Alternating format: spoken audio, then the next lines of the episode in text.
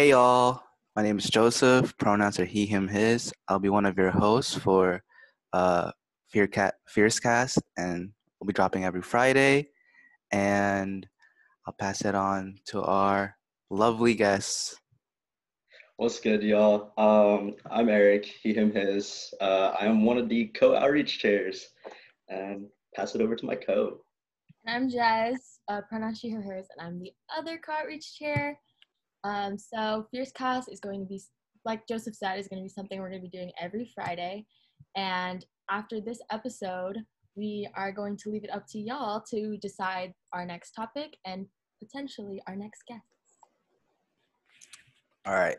So every Fierce Cast Friday, or every Fierce Cast recording, we're gonna start off with our check-in question.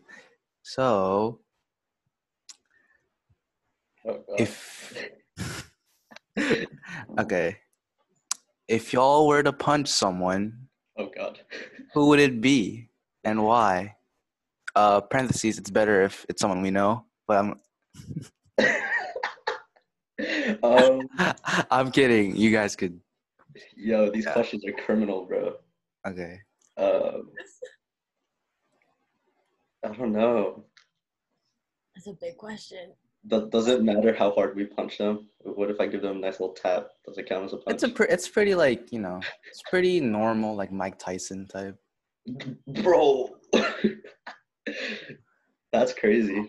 Um. He said we gotta knock someone out. I mean, for me, it's pretty easy, but What is what is I, I think of like a lot of people.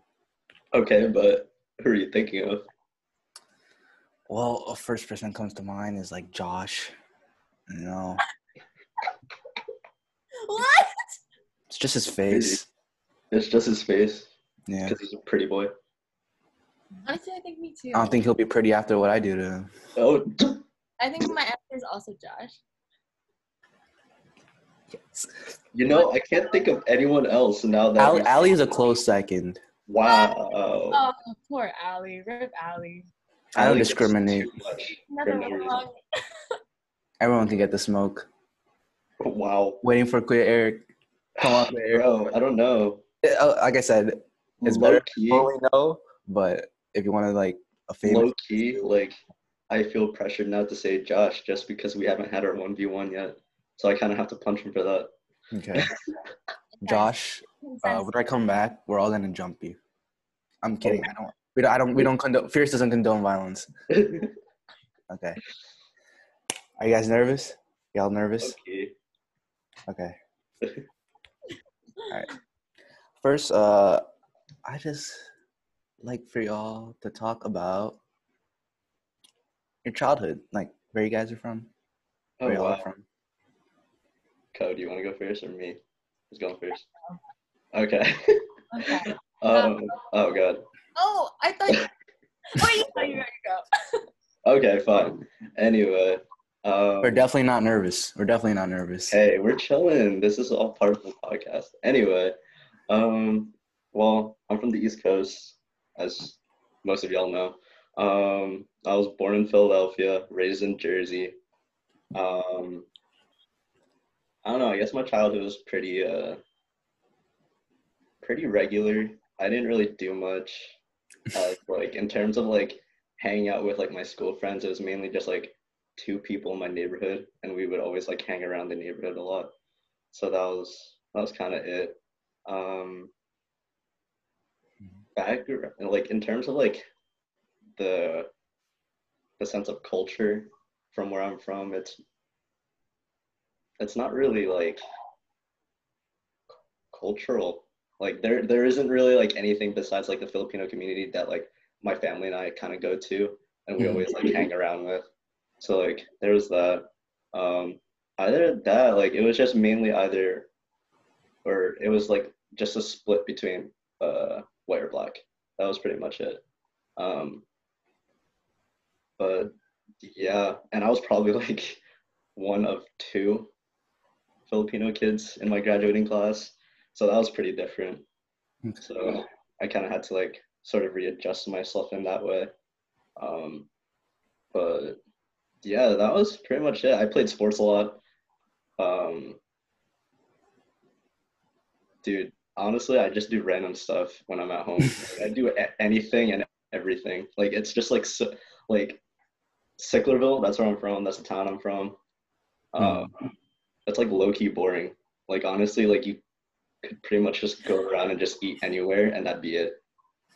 And yeah, like I don't know what else to do around that place. We just drive around. Oh, now that I'm older, like we just drive around and stuff. So yeah, I'll press me. you. I'll press you with more questions about your childhood later. Um, let's go out to Jez. How how was your uh, childhood like? Where are you? Where are you from? Well, I was born in Oxnard, and then shortly after, I moved to Orange County for like the early parts of my childhood because that's where my dad worked. Mhm. And then after my parents' divorce, we moved to Camarillo for the majority of my childhood. Um, and I didn't move back to Oxnard until high school. But uh, while I was growing up, like my my parents were pretty strict. Uh, but my mom always made an effort to like really push me to be involved in things. So I did a lot of things, and she also really made an effort to like have my sisters and I. Oh, I also have two younger sisters, so the oldest. Um, but she would really make a huge effort to like get us in touch with our culture. So growing up, we actually um, would do like um, like Filipino cultural dances growing up. So like I did like tinikling and um, a bunch of other ones because like we would perform for like our family at Mhm. like parties and stuff.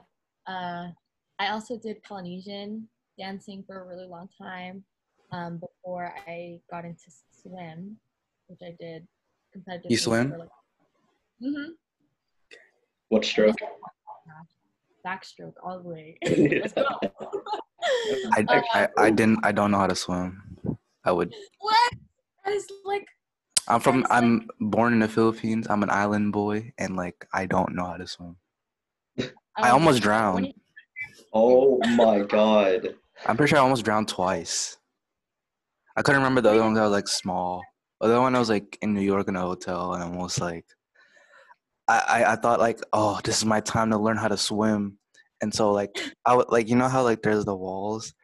I would like go deeper and deeper, but I just hold on to it. But I was like, screw it, it's time to learn. Like you know, because I always feel like people are like, oh, just push them in, they'll, they'll learn how to swim.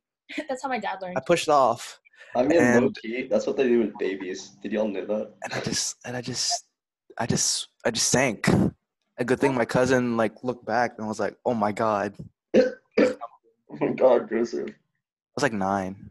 It was, it, it, it was pretty embarrassing, but It's okay. yeah. It's okay. Any other activities I did? Sorry for cutting you off. It's okay. No. Oh my god, that's like a big story. but uh I also played three instruments growing up. Wow. Wow. Mozart? No, I was horrible.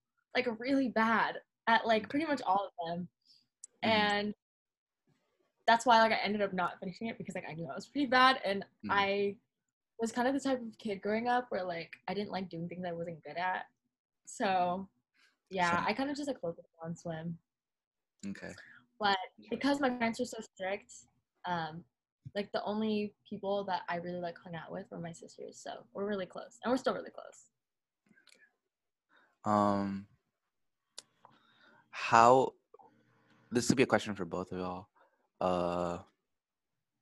And Claire kind of touched on it earlier, but what was it like to be Filipinx in your school or neighborhood or your area?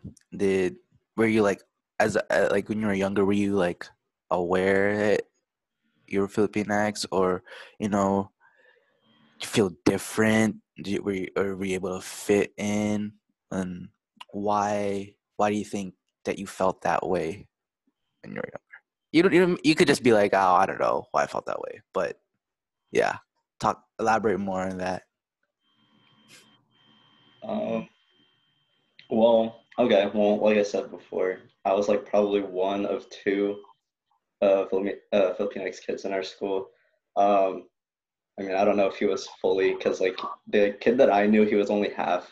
So I, I don't know if he actually acknowledged that part of his uh, family or that side of his culture. So like to me, I felt like the only one. Um, Mm. it was low key kind of hard growing up, like especially in New Jersey. It was kind of, I don't want to say like difficult, but it was just like, I feel like people couldn't wrap their heads around the fact that I wasn't Chinese or Japanese or Vietnamese. Like I feel like some of them have never heard of Filipino before, because like the first thing they asked me is like, "Oh, what type of Asian are you?" So it like, I hate that. Same, same. like I'm- I'm Every time like, on the pickup court, they're Yo, like, that, yo- oh my god, dude! Like always, like, uh, like that was like the first question I would always get. Like it was like pretty rough. Like, it, it, okay, not rough. It was just like tedious having to explain that, explain to them that like, oh, I'm not any of those. I'm Filipino. Like, it- mhm. so like I had to go on a whole like, not a tangent, but like just explain to them that like, oh yeah, this is like an Asian country in Asia, like you know, just like the basics of it.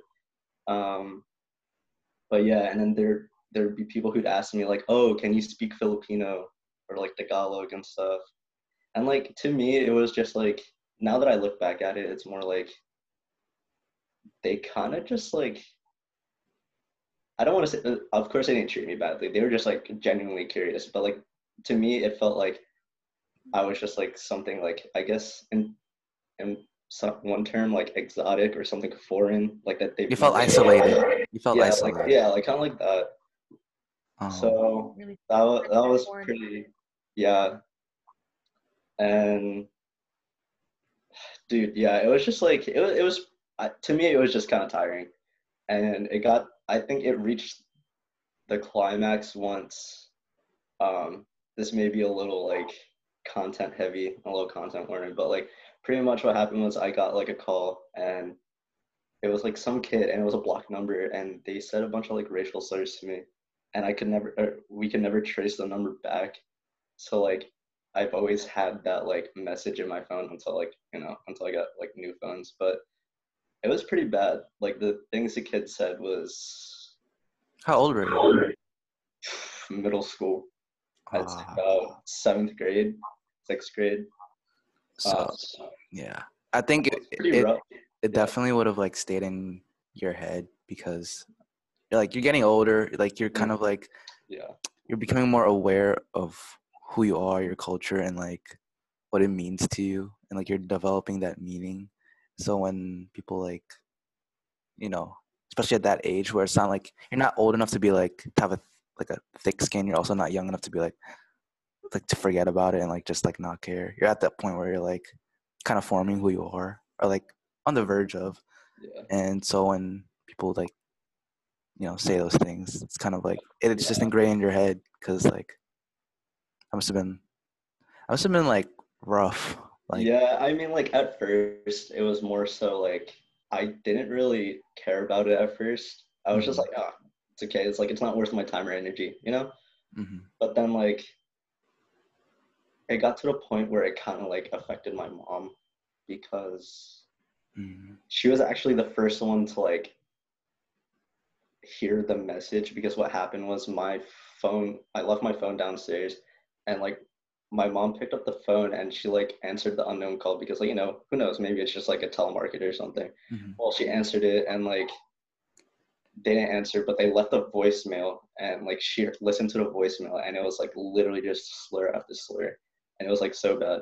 So then she got really worried and like that was to the point where she brought it to the cops blah blah blah and like that's when i started to realize like how bad it was. And like it was like oh like this is bad. Like that's not me you know type of thing like all the things that they said.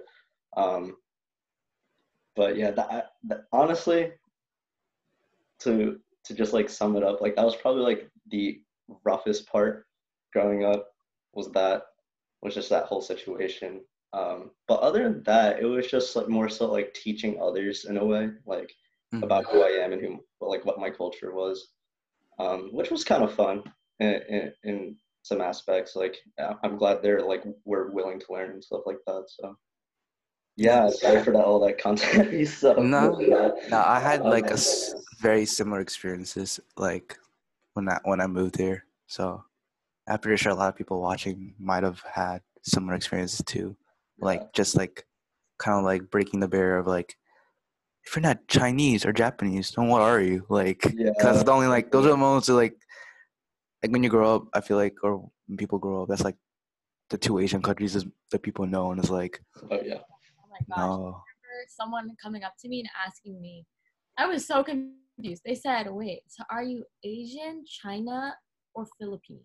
I was like, what are what? First all, I am not the entire country of China. Low But, was that, was, Nor are you the entire country of Asia. Yeah, I was like, what? was that even like low key? Was that even coherent? Like English, like something understandable? Like I don't know if that made sense. I was like, I, I get what you're trying to ask me, but I am not answering this question because this is ridiculous. uh, Do you? yeah, oh my god. How did you feel at the jazz, or was that, or was that just a regular thing, or just like a one-off thing when people ask you that, or Uh, I feel like it was only something that would happen when I would like meet new people. mm-hmm. Um, so I feel like it wouldn't happen that often. I mean, um, like my childhood, I grew up in a predominantly white community, and there's like one instance that I remember because I feel like as a kid, like at least for me, all I wanted to do, like all I wanted, was just to feel like accepted, you know. Mm-hmm. Like I remember, I think it was like the second grade. We had this day called like Cultural Day, and everyone had to like bring in a dish from like culture. And I remember like going home and telling my mom like, please, please choose something that's like, like good, like that, that they're gonna like, because I was so worried that like I was gonna bring something and then they were gonna be like, ew, like what is that, you know? And Every time I bring in I my don't balance, Honestly, yeah, like why are you eating Oh. rice and bacon for lunch? because like at age, I feel like the most common thing that I would remember from elementary school was kids being like, "Oh, so you eat dog, right?" Like, oh and I God. hated that question because I was like, "Where?" and so, yeah, that cultural day was very important to me, like Mm. because I just wanted the kids to think that like, like I was cool or like my culture was cool that. and because you know like the italians had it easy they would just bring a pizza and like of course everyone's gonna love that i was like man it's like, Yo, if i could just bring up pizza this would be so much easier but no oh my God. It's not even Uh, homemade pizzas from like Pizza Hut or something. Com- coming from New Jersey, like every single Italian kid would bring something either pasta or pizza related. Like it was so bad. I was like, what? It's like, is that all y'all eat? Like that's it? oh, no but i feel like once i got to high school it, it got a lot better because when i moved to oxnard um in oxnard there's like a military base there so there's a lot more filipinos. Um and so that was kind of cool and kind of not at the same time because like it was still a pretty small community so like we all kind of knew each other even if we went to different schools. But because of that like I feel like everyone just knew everyone's business, you know, because like people's like moms are friends, and then like they're like, the oh man, they they got to they failed their math test, and like I don't know what to do, and then like someone from another school would be like, oh my god, did you hear Taylor fail their math test? And I would be like, man, you can't keep no secrets here. Low key, once all the titas and the moms like come together, like it's over. It's over for everyone. Everyone's business is just getting like It's like you get business, you get business, everybody gets business. Um, all right, so we're gonna move on to our uh what high school is like, which I think Jazz uh also touched on like briefly.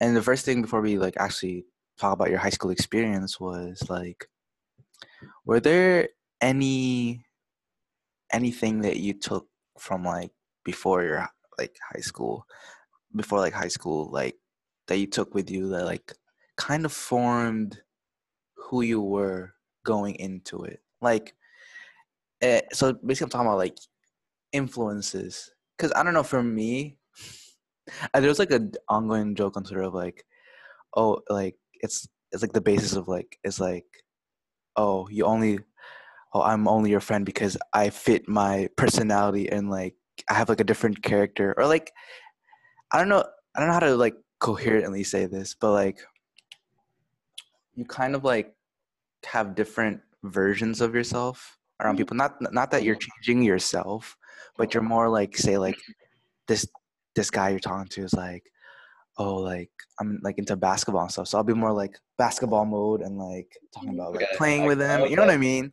Yeah, I got you. but in in terms of this question it's like what type not not necessarily like a high school stereotype you know like the jocks or whatever like but i'm not i'm not necessarily saying that but like what were you, what what things did you bring with you like that formed like what you thought you were going to be in high school? Like if you wanted to be of course you want to be accepted and like kind of cool and have friends and stuff. What what were you like and what were you like and like why? What formed you into what made you think like oh this is the person i want to be in high school. This is cool. I got you. Um, well, for one thing, I think coming into high school, I started to really embrace more and embrace like more of who I was. Mhm. So if you went to high school with me, I was like the very like I was like the all around guy. Like I Mhm. hung out with like anyone. I always said hi to everyone type of thing. Like I never stopped. Huh? He said popular. Yo, chill, chill, chill. No, I was not pop. Okay, no, I really was not popular. prom king prom court, actually. I was never prom king. But anyway. Oh. some people have the privilege um, but yeah, I was just like the all around guy. Like, just like you said, like for me, it's like I kind of like switch modes, but it's not like it doesn't change like who I am. It's just like I guess more so like the context of a conversation would like like my tone and like how I sound and like how I like display myself would be different when I'm talking to someone. So like when I'm talking to someone like on the football team or the basketball team, like it's completely different than me talking to someone like who I play instruments with or who I have regular conversations with. So like it really like fluctuates for me. and like for me, I think I started to realize like it's not that I wanted to be like every single one of those like you know your stereotypical like high school like uh characters type of thing um it was more so like i want to be able to make that person feel comfortable when they're talking Mhm. so when i'm talking of course i'm going to change the way i sound the way my tone is like how i present myself like just to make the co- uh, conversation more comfortable so Yeah. like I, i've learned how to do that like pretty much throughout high school and try and like make sure i'm not being too overwhelming or too intimidating to the person that i'm talking to um e- even the same thing with teachers like i don't obviously i don't want to sound overly aggressive and give them all these questions but i also want to make sure i want to listen to them and stuff like that. So like it was just like yeah it was like a thing for me to like make sure everything balances out so the conversation can like flow in itself.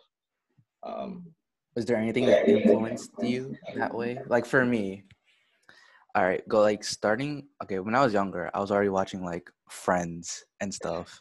And it's a very like i have opinions of it now that are different from like when i was younger like it's a very like i hold it close to my heart and it's dear to me and it's like very nostalgic but now i'm like what is this humor bro? I can't laugh at it anymore. Like it's still like it's still heartwarming and like some moments are definitely funny but it's like it's not is it really like the things i watch now are like like south park and stuff like that. So it's definitely like the humor is like on a whole nother level. Yeah. Like and like Dave Chappelle and stuff like that. But uh, what I'm what I'm trying to say or I'm trying to lead to is like since I watched that when I was like younger and then uh middle school and stuff, I I really gravitated and really loved Chandler. And like I would pick up some of his like like behave like his behavior his like um like quirks, his like habits, or like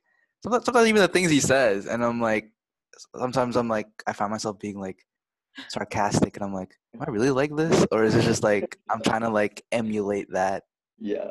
which isn't, yeah. But that's what I mean when I say like, what, what. So you said you're all about like you know balancing stuff. Is there any anyone, anything, show, book, whatever that you read that influenced you to be like, like, like a character or anything that's like, oh yeah, like I kind of like want to emulate this type of like aura around you. That's like, you know, Hmm. not like be that person, but like have like some sort of like effect because you thought like, oh my god, they're cool, or like whatever for whatever reason, like you just wanted to like be similar to that. Because I feel like as a kid, when you're going to high school, especially, yeah. Mm. Well, Claire Eric is thinking, or unless unless you have one, yeah, either just can like talk about um what you were like in high school and like what influenced you too. Jeez. Okay, so I think going into high school, uh, I like, especially because I moved to Oxnard for high school. Mm-hmm. So I, I feel like I internalized a lot of like experiences that I had, like the negative experiences that I had in middle school and elementary school. And I basically stopped wanting to fit in. I was just like, you know what? I'm don't care about any of these people. I'm just gonna put my head down and I'm gonna get out of here. I was like, I go. so um I I didn't really put a lot of effort into getting to know a lot of people. Um and I kind of just like gave up on like trying to connect with others. Like I kind of just like I accepted that you know what, like I'm never gonna fit in with any of these people, and that's fine. Like I'm gonna just do my own thing and like. And even when I would meet people, I feel like this is like a really bad quality that I I wish I didn't do because I feel like I didn't appreciate um like the time that I had. Um so like I didn't really make an effort to go to like any of the games or any of the dances or you know just do any of the high school things Mm-hmm. and like even people that were really nice to me i was treat them like they were temporary because in my head they were like i, I was gonna leave oxnard i was never gonna like know these people anymore um and i don't think it was until i attended fierce as a mentee that Mhm. I realized how much I was craving that sense of community. And so after attending Fierce, that's why when I was when I came back, I was so inspired to like start like Filipino clubs in my high schools. Mhm. Um, because like like I said, like I already knew that there were Filipinos like in my area. Um, but there was just no- nothing that was really like tying us all together. And I feel like that was kind of like the turning point of my high school career, which was all didn't happen until like the beginning of my senior year because I attended Fierce spring of my junior year. Um, but yeah, so I feel like senior year was like, although it was short, that was my only real like high school experiences. That's when I went to everything. That's when I wanted to be a part of like my community, and um, that's when I realized like just how much like, I took all that other time for granted. Mhm. Yeah.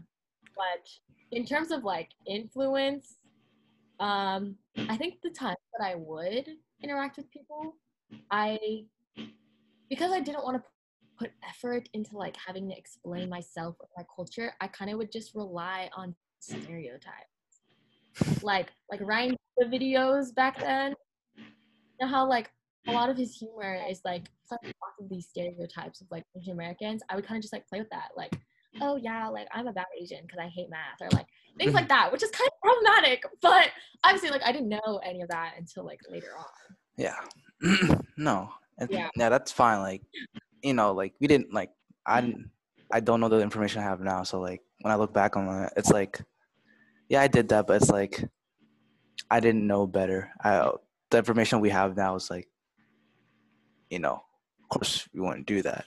But I'll uh just to like comment on like, you know, like not fitting in and stuff. And I feel like especially f- for y'all being like, you know, born here and stuff. It's like you guys don't have like a lot of like you're not surrounded by a lot of uh, of the Filipinx community and like and everyone is growing up and every kid or whatever like y'all crave like you know fitting in and like you know just being a mm-hmm. part of something and it's evident when you guys are like growing up you can kind of tell like I don't really fit in with these people. Like you, you fit in as the best you can. Like you know, you, you play basketball with them, blah blah blah. And, and there's still like friendships and connections you've like made, but it, it it doesn't. What do you call it? Like you don't have like some sort of like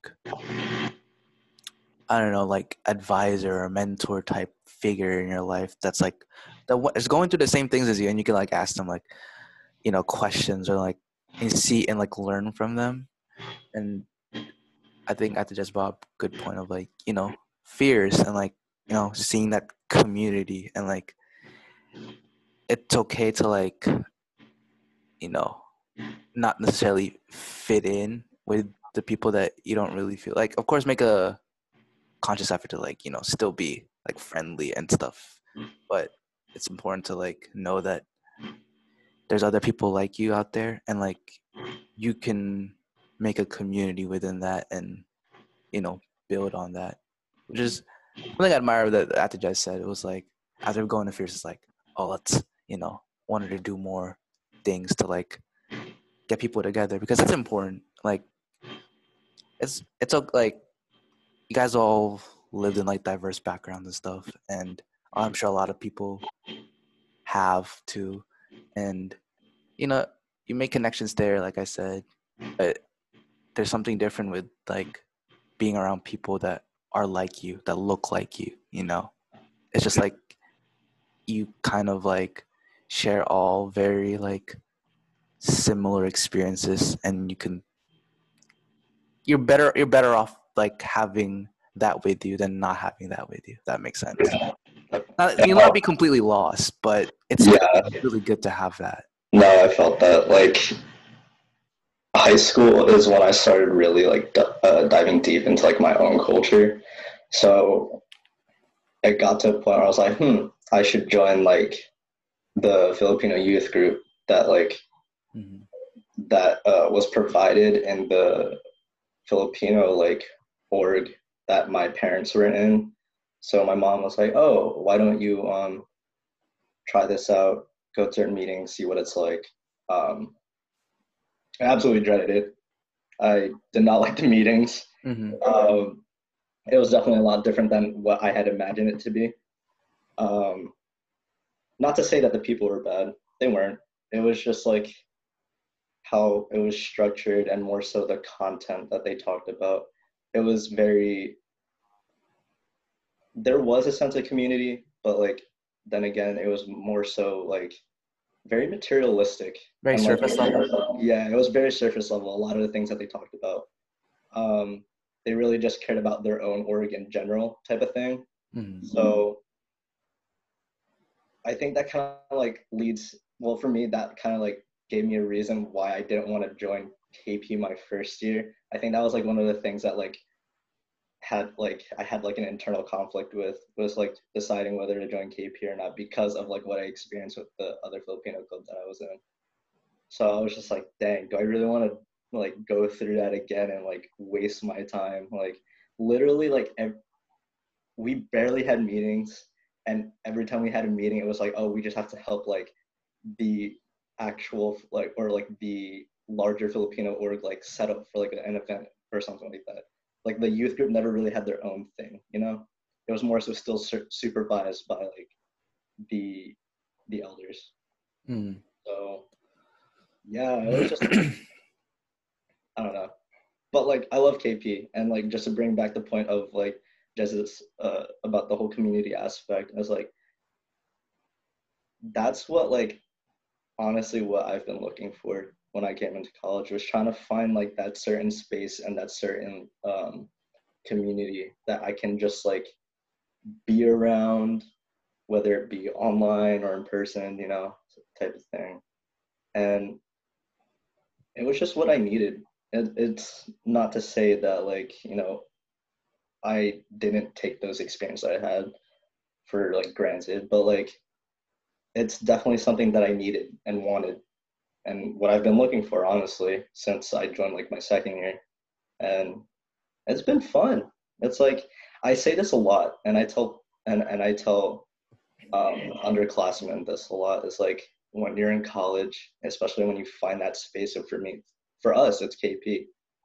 Um, but like you start to talk to people and you feel like you've known them for like 10 15 years like you pretty much you feel like you've known them like a majority of your life you know Yeah. so like it gets to that point once you feel that it's like this is like something that you want to like be around and kind of see grow I felt that know? with you when I came in last year. yeah, I, I swear we had a talk around like we did it was like or it was it was just talking about basketball, and then after that, it's small interactions, small interactions, and I'm like calling you cute on your freaking Instagram post, and I'm like, like that, you know what I mean? It's like just like it, it's piggyback piggyback off what you're saying, like really immerse yourself and like try to find your group, your your community because it feels it feels good. Like and they might not even help you like academically or whatever, but it just feels nice to have someone there that you know you could probably just hit up and like you know and like you grow this like relationship with them and just feel like they have your back you know it feels nice especially from coming from out of state i was like true who the hell am i gonna like know here like i don't know anyone here but you know it all worked Dude, out I felt the same way, and now I know mm-hmm. like at least ten people from Oxnard now. Like it's actually Yeah. insane. Yeah. Like I didn't even know there's that many people from my area. Like when I was coming here, I was like, okay, I know it's close, but I mean, I don't know anyone personally except for Sheila. I knew Sheila was coming, but Sheila and I didn't like know know each other, um, because Sheila was a lot more involved in Key Club than, like, like she didn't really like go to a lot of like our Filipino club stuff. At least from like what I saw. Um, so I knew her from Key Club, but I didn't know know her, you know, and so I came in at like KP, yeah, it's a fresh start. No one knows me here. No one knows I was ugly in high school. like, no.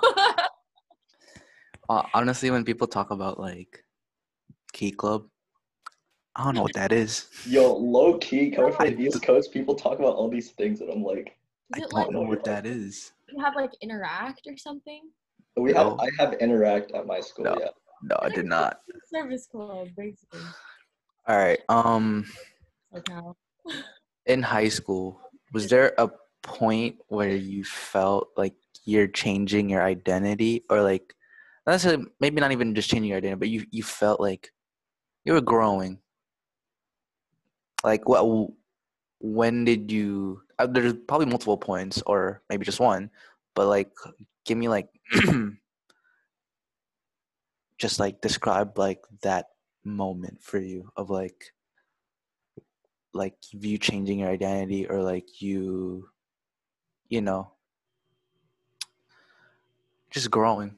And by changing identity it doesn't have to be like i don't think it's a bad thing especially when you're younger. It's like you're finding how you want people to perceive you. And sometimes what you thought was cool and like blah blah blah you know sometimes it's not having the same effect that you would have would like to have on people. And like i felt that for me at least or i was like i felt like i wasn't and i don't know i wasn't like now i my main thing is i want to make people laugh. I want to like make people smile and laugh and like just make them feel comfortable. I felt like before i was just like very like shy and i was very shy. I to the point where like when i was little like i would go to like my mom's friends like houses and there'll be like kids there and i'd just be like in the corner and like hide behind my mom or something Cool. but is there any okay but any, anyway like is there any point where you've you felt like you were changing your identity or like you were growing and describe it Hmm. Hmm. I, kind of have to dig into my brain and like figure out that moment real quick. Or you, or you might have just like you know had minimal. I'm not saying you didn't grow a lot, but like the way that you were that you started high school is like this is the trajectory that you've always been on. Because some people, that's the reason I asked this question. Some people like have like a thing where like they go, they start a certain way, and then they're like, okay, scratch that, completely different, boom. Or you, you could have been always like this is the trajectory you're always on. So you might have not felt it as strong, strongly. What about you, Atija? Well, I could go back to Queer Eric, but yeah. Um, is this specifically like high school or just in general? Uh, high school for now. If not high school, then we can. Yeah. Okay. Uh, well, like I said, um, like going in high school, I was very kind of just like focused on my own thing. I was um, like something that was really unique about my high school was we had career academies that you could apply to as a freshman, Mhm. and then like interview in, and then you would, if you got in, you would be cohorted for like the rest of your high school career, and so that's like the majority of what I meant by like kind of did my own thing. I kind of fo- like focused a lot on my studies and like um, bettering myself and like growing professionally because Mhm.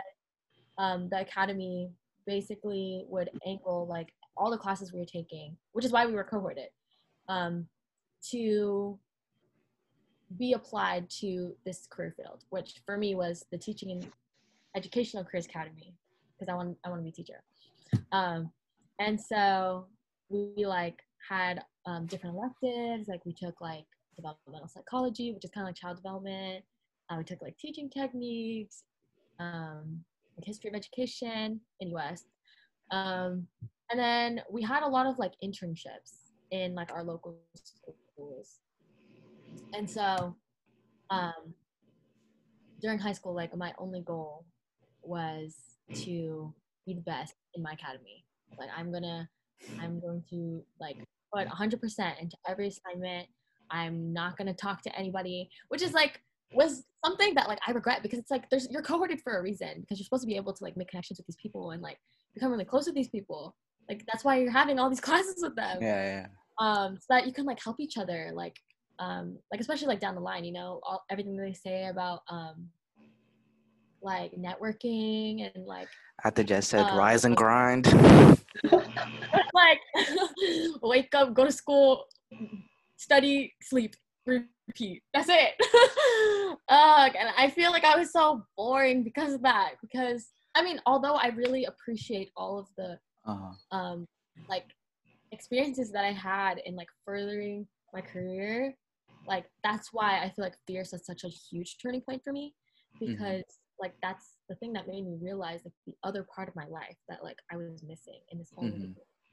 just like that aspect, that like identity aspect. Because like at this point I was like basing my identity purely off of Academics. like my yeah my academics my my career like how hard i'm working you know like the capitalist mindset Mhm. like oh like if, if i didn't get an a on every if i didn't get the top grade in every class i would feel so bad about myself. And um so like senior year like that's when all that changed. And like i i started being able to be a lot kinder to myself and like give myself a break for once. Um and just be able to like enjoy like where I was at and like the people I was yeah, I re- I relate to that in in that like I, in high school at one point like my whole I feel like my whole personality was based on being like a student and just like getting grades. And I'm like to like go out and like just be f- be free which kind of happened like you know I still had friend I had friends obviously but like it would I don't know I, I I thought that I didn't most of the time when it's the weekdays it's mostly like home or like uh, go to school do your work blah blah blah go home study sleep and then go back. That's for the weekday. Of course weekends maybe but it was only like a once in a blue moon even then. I felt like I like i was my whole personality at, at that point was like just being a student when like Kate just said you know you you want those connections. You want like you know you want to find yourself through other things other than just like you know but it's not bad like kind of basing it off it but i feel like it's kind of you're kind of missing a lot of life if you just, just focus solely on like you know being a student um okay eric did you think of uh, a time or I don't think there was a are specific. we always time. perfect Yo, chill, chill, chill, chill. Nah, nah, we not like that out here. Um, I can't think of a specific time, but I guess like a general thing for me would have been like throughout high school, I really took like every and any relationship that I had with anyone like very personally, whether if I knew them for like only like a couple weeks or whether we only talk like here and there or whether we hang out and stuff like that. So like any real like type of relationship that I had with anyone, like I took very seriously. And like I always wanted to make sure like, oh, like I treat them like the friend like that they are and the, the person that I knew type of thing, right? mm, So, like I think for me what I started to realize is like not all those relationships are worth like keeping yeah, worth keeping, you know? Because like there it's a long story short there is this one kid that like we were very opposite of one another like i i was i was a kid who was like very all around and who liked talking to people a lot who uh, very extroverted um but the kid that i knew he was very introverted. So like he like always focused on himself always in school. He was always at home. Like he just Mhm. stayed home.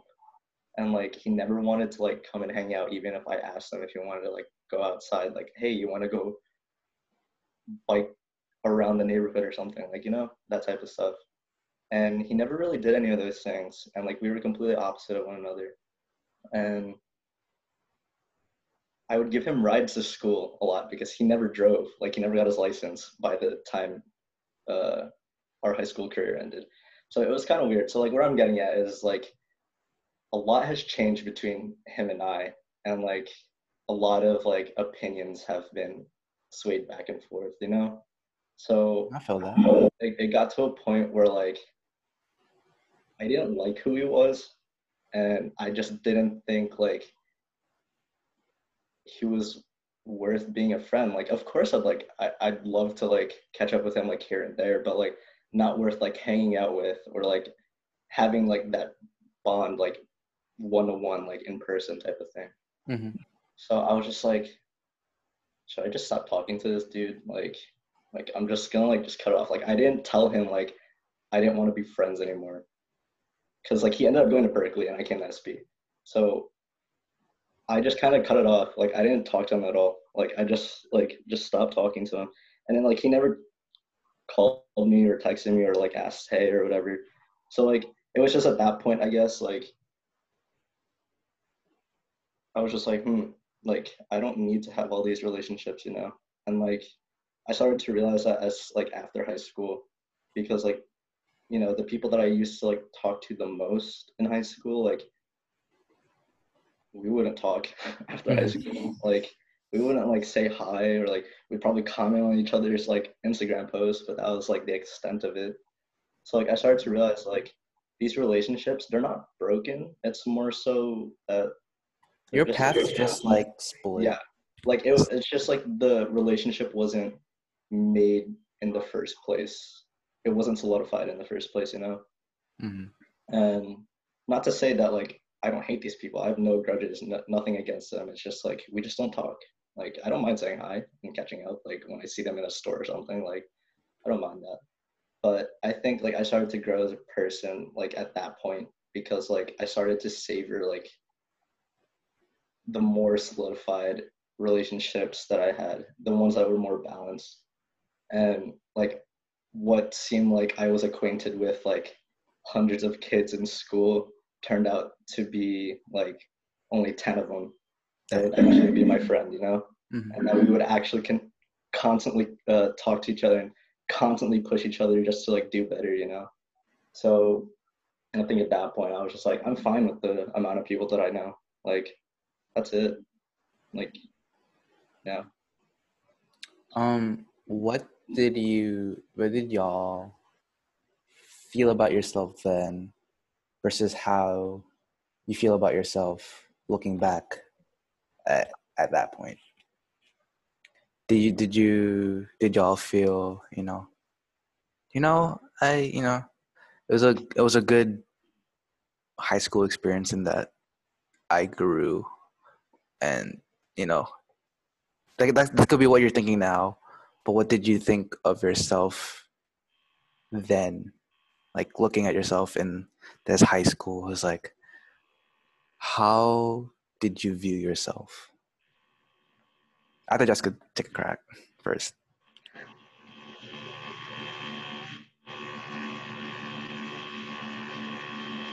Wait i can't hear you. Oh, what is going on? Oh, there it is. Okay, cool. there it is. Okay Oh my gosh. Okay. podcastings okay oh gosh. Um honestly, I feel like in the moment, like at the time, um I feel like I was really just like the way I thought about myself was kind of like, oh, like I don't need anybody. Because honestly, like I think it's also like older, like oldest child syndrome too. It's like I've been so used to taking care of myself for like a long time. It's because like I grew up with like a mom, and so um, like a lot of like like the other like co-parenting responsibilities like fell on me. Like I I I really like would pride myself in like how much I was doing because I also like was working like in school like basically since I was able to work.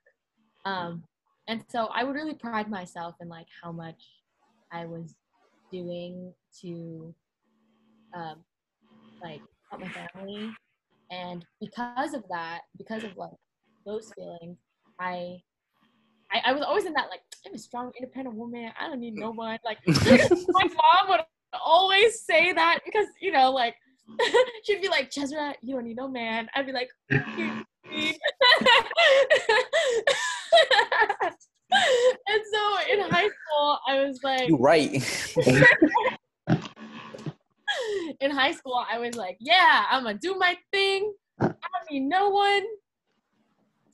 Uh, and like, I used to think I was so cool. Like, uh, I was like, you know, like I'm different. Like, oh, I'm too cool for all of this stuff. Um, I'm a lone wolf. But looking back at it now, like how yeah myself is, I think it was just I was so lonely. I because like I never really had any like lasting friendships other than like my sisters, which is why I was mm-hmm. so attached to like that image of me being like this this like superhero type of person for them. When in reality, like I'm just like like they did a lot more for me than like I probably did for them, and they don't even know that, you know. Um, oh now they do no, I, I, we've had about this. My sisters and I love going into like our childhood trauma and like unpacking. it. So we have these conversations, but but no, but yeah, what fun like- conversations but yeah, like um, I feel like like because of how isolated I've always been, just because like growing up, um, a lot of the reasons why my parents were so strict about me getting close to people was they they just didn't trust a lot of people. And like they were trying to like put that onto us like be very wary about who you trust. But by nature i was at least in comparison to my sisters like i was always the one that cared the most about like what other people thought of me. And like wanting to be accepted. Because like my sisters were always like who cares? Like what people think but i did. And so i think going into high school it was me trying to like push that off me. Like i don't care what anyone thinks. Um and like the results i feel like that's a result of just how lonely i was. Like i was i was trying to compensate for how alone i felt by like making myself out to be like this like independent like doesn't need anybody type of person and it honestly like when i think about it it just makes me feel sad like for like my high school self because like especially seeing how much my family has evolved and like how much open they've become to like um like more relationships and also just like strong relationships with each other like it makes me feel like maybe if like i did try to put more effort into those things maybe my experience could have been different or like my mindset could have been different you know Uh, I'm just smiling because Eric, Eric keeps on like muting himself. Uh, the the dog won't stop barking, so I was just like, ugh. Here we go. He wants to be part of the podcast. It's fine. Um, I uh back in what Atija said, like I I feel like a lot of people can relate to that in terms of like looking back in college where you thought of yourself you thought of yourself a one way and like and now you think you you look back on it and it's like obviously like there are parts that are like are good and like really great but you can you can kind of look back in retrospect and be like i really where i am now i mean hopefully this is for everyone where you kind of like um you have like at least or starting to or you feel like it like you have that thing that you thought you were lacking in high school where like you know you have that community you have like those connections. And you could still be like that like rise and grind be like i don't care about nobody. I'm i'm gonna like i'm gonna like work and work and work and do my thing and like be successful. But to also have like those people with you like a group with you a community with that like has your back and like also has like a similar mentality of like let's work let's work let's be successful let's do things. I feel like No, you know. the difference now between like my mentality now versus then is like the purpose. Like my purpose before was like I'm gonna do this because I have already had experiences that people don't like me, so I'm gonna not like them first, so they Mhm. don't get a chance to like reject me. I'm gonna reject them, uh-huh. and then like I'm gonna get out of here. Like that was my mindset. Whereas my mindset now is more like everything that I'm doing now is going towards like a common goal, and like like that ultimately is like is like for like my community, you know, which is why like these connections that I have now are so like special to me because like I think it's the first time in my life that like I really feel like I'm a part of something that in like return is going to like benefit more than just like ourselves. which is a good lesson like to people like watching of like if you're like in high school it's like it's not it's not the end. Make it the best as you can but there's so much there's so much more that's like gonna come to you and like you you're gonna grow. It'll, everything will be like okay. Uh okay eric what about you Well, I mean, along the lines of that, it's just like I like I I would like to tell myself that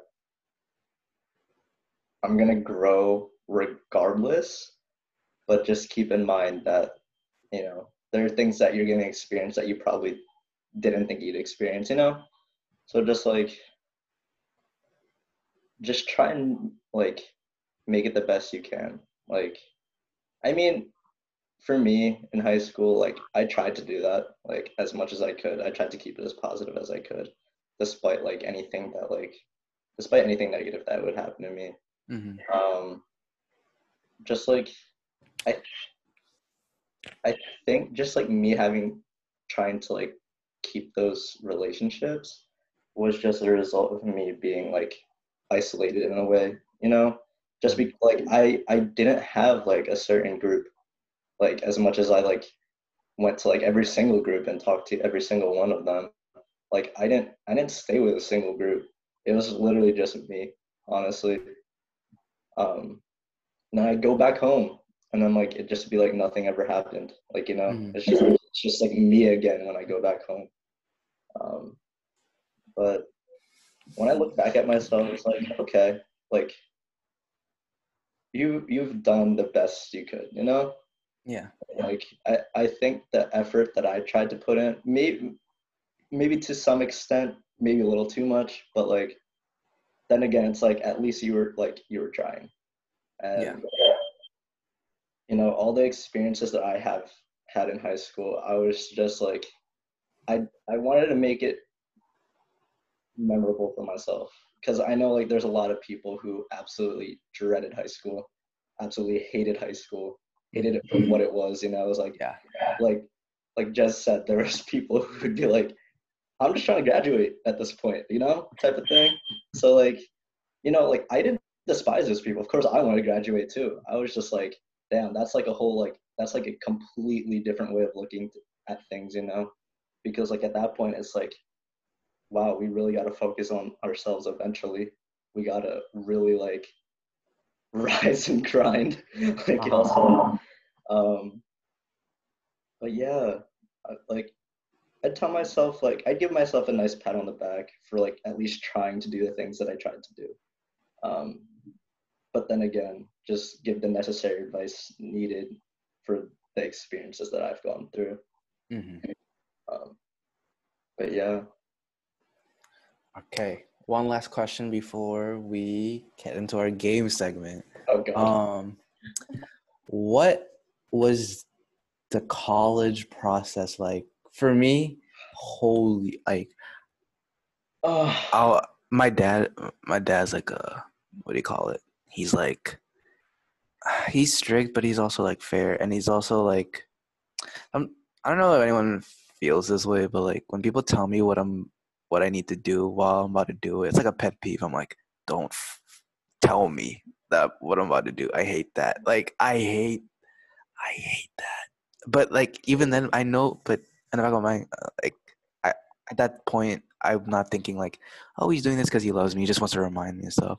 I'm just like, you don't need to tell me. But then, but then I also, but I, I, ref, but then I'm also blinded. I blind myself to the fact that, well, you're not really doing it too. So like, there are times where, of course, I'll be doing it, but there's also a good majority of times where I'm like, not doing it, and I need that reminder. But every time my dad just tells me like, which I need to like be better at.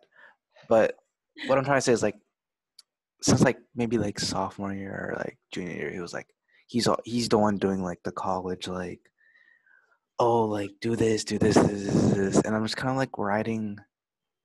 He's like the bus driver. I'm like the I'm like just riding the bus, and it's like okay, let's go, let's go, let's go, let's go, and it was honestly a rough experience for me. Per, like honestly, it's the first time I've ever talked about this, but like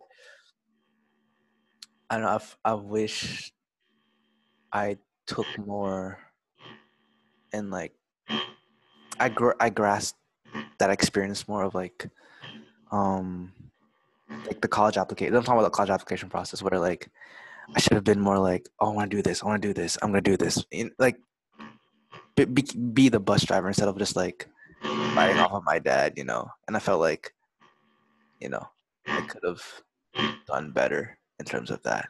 But yeah, that's my God, college Um, appli- application. Yeah. I've never related so much to that because like if we're designating roles right now, like my mom would be the bus driver, my dad is the chaperone on the bus, and I'm just there. Um, but like my mom was definitely a lot more proactive than I was, considering that I'm the one who's trying to go to college, you know. hmm And like, of course, I love that about my mom. Like, she loves like being proactive about everything and anything. Um, something that I didn't really take up from my mom at, at certain times, but um, yeah, like my mom would just press me so much about college, college, college, and I think it's like it's the pressure of like some parents like like some parents will pressure you to like get into like the best colleges possible, you know. And it's like I know that. It's like I like I know my own potential, but also like I don't know like what other people see in terms of my own potential, you know? So like it's a different view.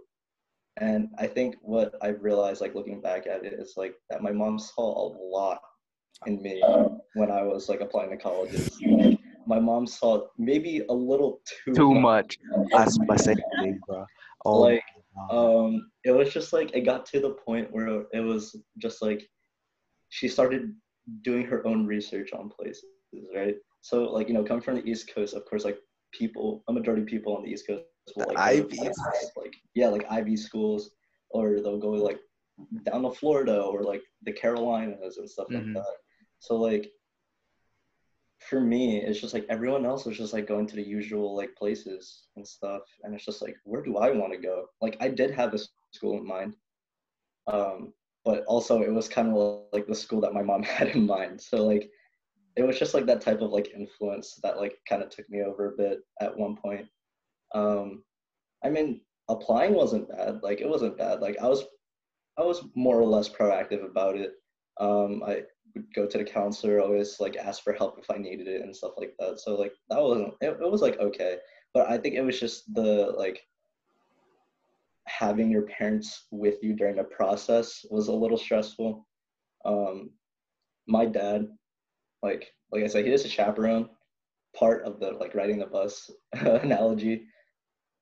But like he honestly, not to say that he didn't care, it's just like his mentality was get into college. I don't care which college you get into, as long as you can get into college and get the education that you need. So like I, I like I appreciated that from my dad, knowing that like, you know, he wants me to get that like secondary higher education, you know. hmm But also like I thought about, I was like, there's really no structure to that. Like, yeah, you need that balance. Uh, Like, I, I I- was just like, yeah, that's cool and all, but like I'd appreciate if like maybe there was a little bit of structure to it. Like you could tell me like what you prefer, maybe. Like I don't mind if you tell me like what you prefer. I would go. I mean like I can see what I can do, but like I, of course there's places I want to go to. So it's like you your mom's here, your dad's here. You're looking Yeah. for like something, just like in the middle, where it's like, yeah. and it got to the point where like I applied to like God knows how many East Coast schools. Um, so there was that, and then it got to a point where we were talking about West Coast schools, and it was just a point during the college application process that I didn't think about. And I was just like, this is weird. Like, do I really want to go to California? And for me, like, long story short, the reason why I wanted to go to California was just because that like we had we came here for vacation and you know we went to the usual spots san francisco la and i just vibed with the place and i like immediately the first thing that popped into my head was like oh what if i go to school here right? God like even like looking at west coast west coast schools was even more stressful. But i understood that because like it's west coast and it's across the freaking country. So like of course my mom and dad would be worried. But like my mom did her own research, blah blah blah, and it got to a point where we narrowed it down to like I'd say four schools, and I got accepted to two of them. One of them obviously being UCSB, and I was just like, whoa, like it was just a lot of like taking in. It was just like, whoa, this is like actually happening. Like, I these are things that I didn't expect my mom to like negotiate with because like I feel like she wouldn't have ever thought of me going west for school. So it was it was like a very up and down experience in terms of applying to colleges, like very very up and down, and like of course there was points where I just wanted to be like tell my mom and dad to shut up and just let me like do the things I need to do because like they're due. Um, but you know it, it, was very up and down. Uh, I don't think I could have any, at least in in my perspective, any better experience than that. Like I I truly am grateful for it. Like I prob I definitely would have never met any of y'all if I had not decided to go like west. You know. hmm Um, and by the way, that was like a long conversation too about me coming to UCSB. That No, was like a that was good. long ca- conversation. it captures like the college application process. For me, like my I like I'm here and I'm like like you, like I love everyone and like, you know, I'm so grateful. But I wish I could have been more proactive. I don't know. Like I was hoping for that balance too of like I hope they don't see too much potential in me and start going like overboard researching. But I also don't want like you know, just like, oh go to college. I'm like, well, you know, I I wish for that balance and like me being more grabbing it. So anyone out there watching, please, please be proactive. Okay, after this, what was your college experience or college application experience like? I feel like my experience is like complete opposites of y'all. It's chill. My parents knew nothing about like U.S. college, Uh-huh. how the process even works. So, like, college was never like really a question. Like, I always knew from like when I was a kid, like that my parents expected me to go to college, but they didn't really provide any guidance like how to do it. And so, this is where like my academy like really came in clutch because because like we're all being kind of tailored to go into the career field of education like it's a requirement for you to go to college to Uh-huh. achieve that and so like part of our cohorted class was um like our whole junior year of high school um i think it was like our second semester finals or something for my english class was to write like our college essays Mm-hmm. and like she would like guide us through it and like she like showed us um like all of the prompts for like the UCs and um and then like we like our I guess our final was we had to read one of them out loud to us and then like we could like offer critiques and stuff on like like how to portray what we're trying to say and those kind Mhm. of stuff but um yeah like my parents were kind of just like yep go to college do the thing and i think like a lot of it for them was kind of like prestige like um especially because my cousin like went to ucla for like nursing and she is like a doctor now and like like doing Everyone knows what you're talking about. If you don't know what you're talking about, everyone's like, I, everyone. I feel like everyone knows what Atija is talking about. Of like, yeah so uh, it's like reputation. yeah, like my parents like, were always kind of pushing me to like follow in her footsteps because um i guess of all the like my family members i was the most like her like we had very similar qualities very similar ambition and so all my aunties would always tell me like oh my gosh like you're just like Ate liz like you're gonna be so successful. And then so when i was like i'm gonna be a teacher they were like what? The betrayal you know? That's the thing. I feel like a lot of a lot of people experience that. Yeah, just like comparing you to like anyone else that's like they think deem deems as like a successful like thing of like like if it if also if you like I mean I've never I feel like I've heard of it from some people but like if your parents especially like Filipino parents of like think uh you you they you like say like a job that's like not like a staple or like something they don't deem as like I don't know like high end like being a do- being a doctor or a lawyer or a nurse if you say like you know like something just like ambiguous and it's, they're like why you do that why aren't you being the blah, blah, blah, look look at this person that they're doing this like, yeah yeah and so like like the further I got into like my high school career, especially like with my academy, like they were very proud of me. Like I graduated valedictorian of my academy, and that like really meant a lot to my mom because that's uh, because I didn't take any AP classes. I couldn't be like valedictorian of my like class, and so like that was like a small win for like me and my mom. So like I could like so I could like show to her like see like this is something I'm good at like like this is something I'm passionate about. Like I could be both like happy and successful. I don't need to like do something just because of like like the money, you know? And so Mhm. like over time they really have like become a lot more supportive. Um but yeah, I feel like college apps were a lot more difficult for me uh, because when I was doing it at home, like there was really no one I could ask. And because I'm the oldest, like I'm kind of the test run child, you know? It's like, oh, like Oh God. parents no, like really though like i remember recently because my sister just like started going to college like just this year like she just started i remember my mom like she went to her orientation like she didn't even go to my orientation like i took a train here and like i showed up by myself like but i mean there were other things going on at the time like she wanted to come. It was just like my family was not in the same like financial state that we are in now. So it was just like really difficult for her to like come.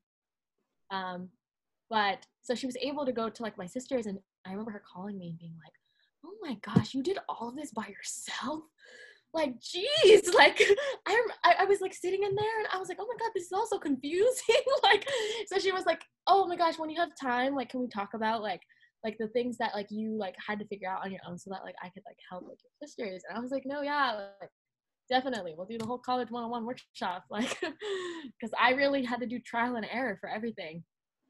Um but yeah my academy director really like was a lot of help in that like um he's actually like my advisor he's he's someone that i um like catch up with very frequently because like obviously like he's like in the career field that i want and so like he's he was like the main like guiding figure in like my college application journey Uh-huh. um, yeah. I wish I could have been more like that in terms of like being proactive. It wasn't like I wasn't interested in going to college. Of course, I was. I want. Uh, that was my like. I, I know I'm going to go to college. It's just like I think at that point, I think I was just tired. I was just like Yeah, drained from everything. definitely. I was just like, I, I, essay, essay, essay, essay, essay, essay. Like, like I just don't want to do anymore. Right. But that's like, but that's my biggest regret. So take your college app seriously. Learn everything you need to know. Please take them seriously. Uh, that's why I feel like okay sorry last Yeah. thing for that is like that's why i really feel like like there's like that that experience has made me realize like there's really not like i feel like there needs to be more resources in terms of like guidance yeah, because like my academy if it wasn't for that i would have had no idea what i was doing you know like if it wasn't for that structure that they gave me like oh like we're already doing our essays like the year before and like so that we can build on them and like edit them. And then like they would even give us class time to like explain like okay like this is how the website works. Like these are the things you need to put. Like and even from the beginning i joined my academy like they made us make a um, like a like a powerpoint resume kind of where we would compile all of our achievements so that when college apps came around we already had it all in one place. And like those are all like such useful tips that like i just like wish that like every high school student could have like had you know That's something I don't know. I don't know if this is for. Cause I'm not from California, or yeah, but like at least my general feeling is like a lot of high schools in California. I feel like kind of has that, and there's like a. I don't know. Like I feel like you guys are very like structured in that sense, and like you have like a kind of like a. It's almost like a direct pipeline to like UCs and like mm-hmm. California state things, and like yeah. they, they help you out through that process. For me, like I was like, of course there'll be help, but it's like, what? Like I'm learning it during senior year. Like, you know what I mean? Like, Yeah, I feel like California is like structured in the like slowly but surely you'll you'll get what's going on and you learn how to do these things Yeah. and it, it, it makes for a greater success rate in going to like the UCs or California State or what, whatever it is. I feel like I don't know. I envy that from yeah. like y'all's y'all structure. All right, our game segment. It's Oh, gonna be God. like it's, it's gonna be quick. It's gonna be three rounds, or it's a best out of three at Oh least. god. So it's called categories, and Ooh. I'll you guys will be going. Uh, y'all will be going head to head, and I'll have a category. I'll give it to one person, and you have you have to like say how many you can name under that category, and Oh. then if the other person thinks, "Oh, I can name more," they more. You have thirty seconds each, and so like say after Jess goes like, "I can name five. Okay, I, got, I can name six, seven, eight, nine, and then after Jess says nine, okay, it's like, "No way, BS," and then after Jess has to name nine under thirty seconds or something like that. Oh god. So you have to keep in mind, like, even if it's like a lot of things that you can name, can you name it all in 30 seconds? Oh. ah Oh god. Wait, so we have to say how many we can name before we actually name? What? We we have to say how much we can name before we actually name them. Yeah. Okay. And I'll be counting and I'll be, what do you call it? Um, timing it. God. So the first category. See, I, I really thought about this. Um, colors. And I don't want uh only step like what do you call it? Like asterisk is like you can't name like oh light blue, dark blue. blah, blah, blah. It has to be like a color name, you know? Oh god. I'll give it to Atija first. How many colors can you name in 30 seconds? You can you, you can start low, you can start high, but I would start low because yeah. Oh, Okay. Uh, 30 seconds. Something. 30. I could do 30 seconds. definitely five. I could definitely do five and 30. Okay. Okay, Eric.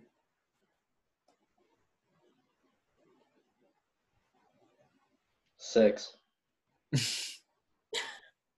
The house gonna be. You're just gonna go up. Yeah. okay. Uh, I think I could do eight. Okay, Eric. This is supposed to be fat. Like, uh, I can't let you Okay, think about the eight. Eight. Yeah. I, I didn't mean to like press you. I was just saying like, cause it'll be kind of like, okay, yellow, red, blah, blah, blah. and I, you know what I mean. That's why I'm saying like, when when it's time to like decide like the number, it's like blah blah blah. You know what I mean? Okay, Yeah. that's okay. Um, Atija, eight colors. Um, timer starts now. Red, pink, orange, yellow, green, blue, red, purple, uh, brown, gray, black. Okay, okay. I did. I, I lost count of how many I was at, so I was like, shoot, cyan. You started naming all Among Us colors. You repeated a red, but then you started repeat, uh, doing all the colors. Okay, so I know, I just was like, takes. all right, I just takes um round one. Let's see. Yeah. Next is NBA teams. Oh wow.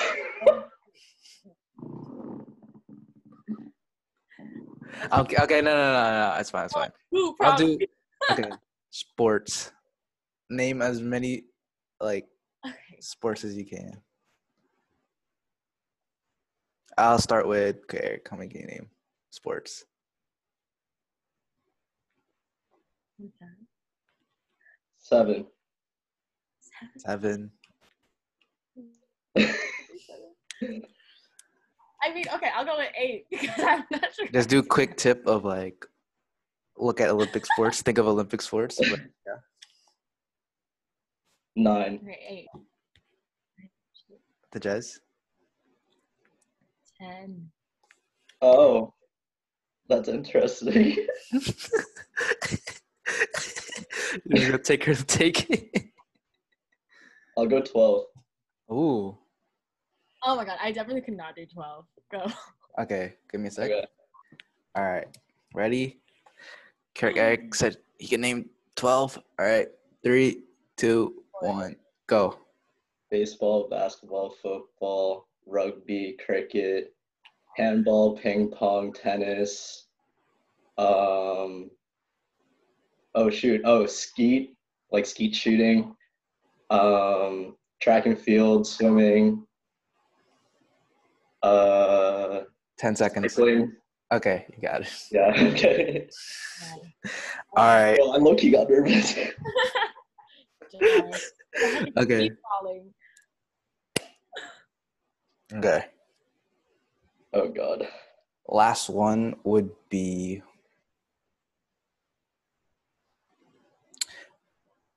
vegetables. How many vegetables can you name in 30 seconds? Atija, you go first. Okay, I'm gonna start with five again. Okay. I'll say seven. Okay. Nine. Okay.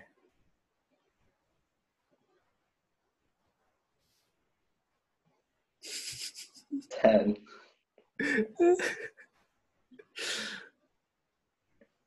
Uh, eleven.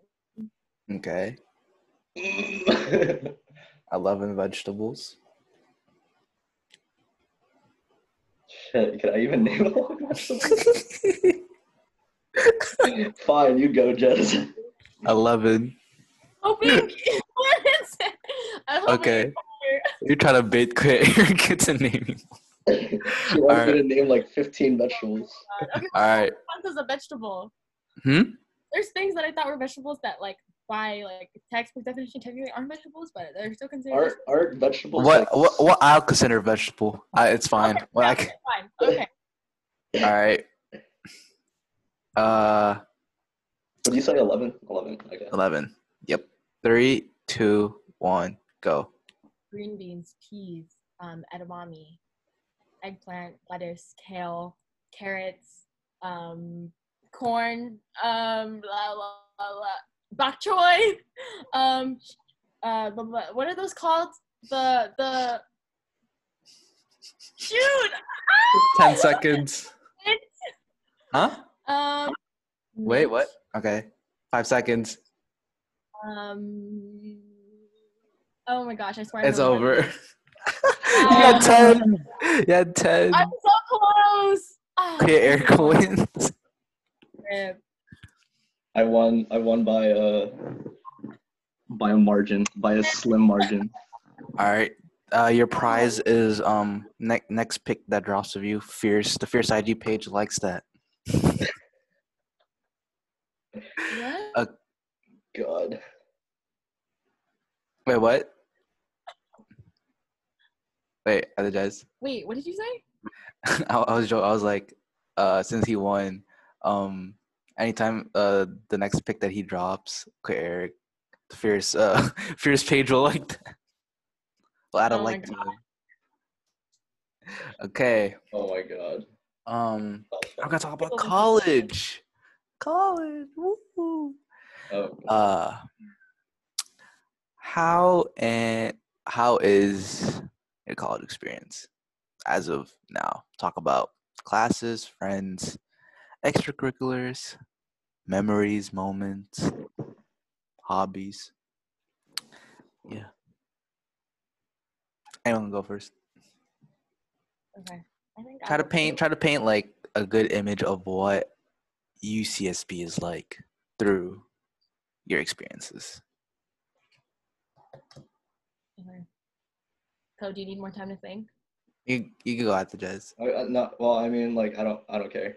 I mean, you can go if you want. Okay. Okay, I'll go. Um, hmm. I mean, I feel like each year of my college experience has been very different, but I Mhm. also feel like KP has had a really huge influence on it.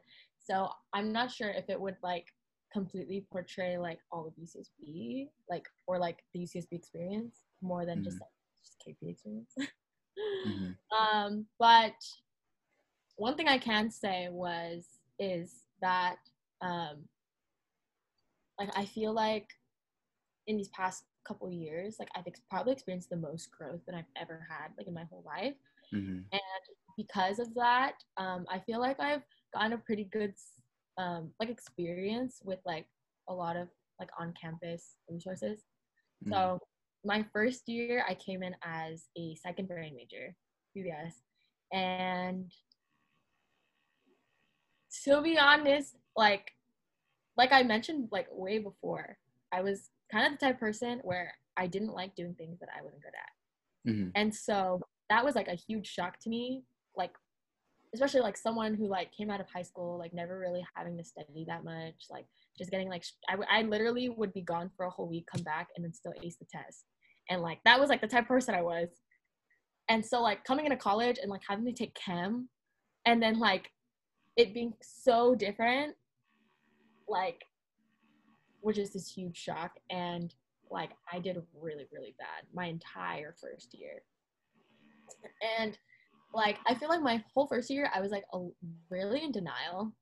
Um and i was also like a very all or nothing person. So like a lot of that was because i was like putting a lot more energy into um like my kp relationships like going to events and meeting new people. So i would always like put school as like a second Mhm. uh, like option for me to Mm. like spend my time.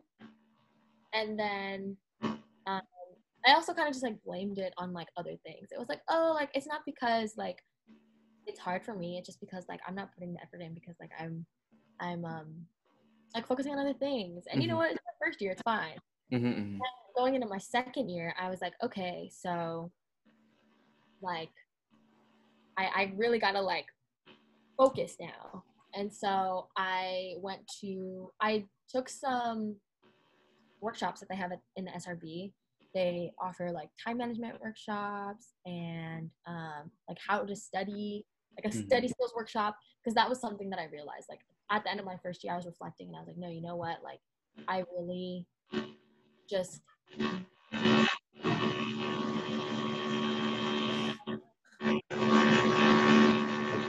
so those workshops were really helpful in like um like gave me a lot more direction in like how I was like as a student.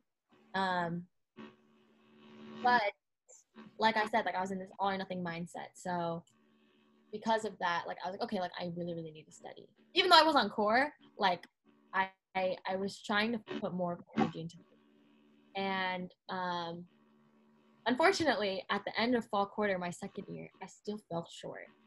And that's when I started to think like, okay, maybe it's more than just that. Like maybe maybe it's like the major I'm in. Like maybe this is just for me.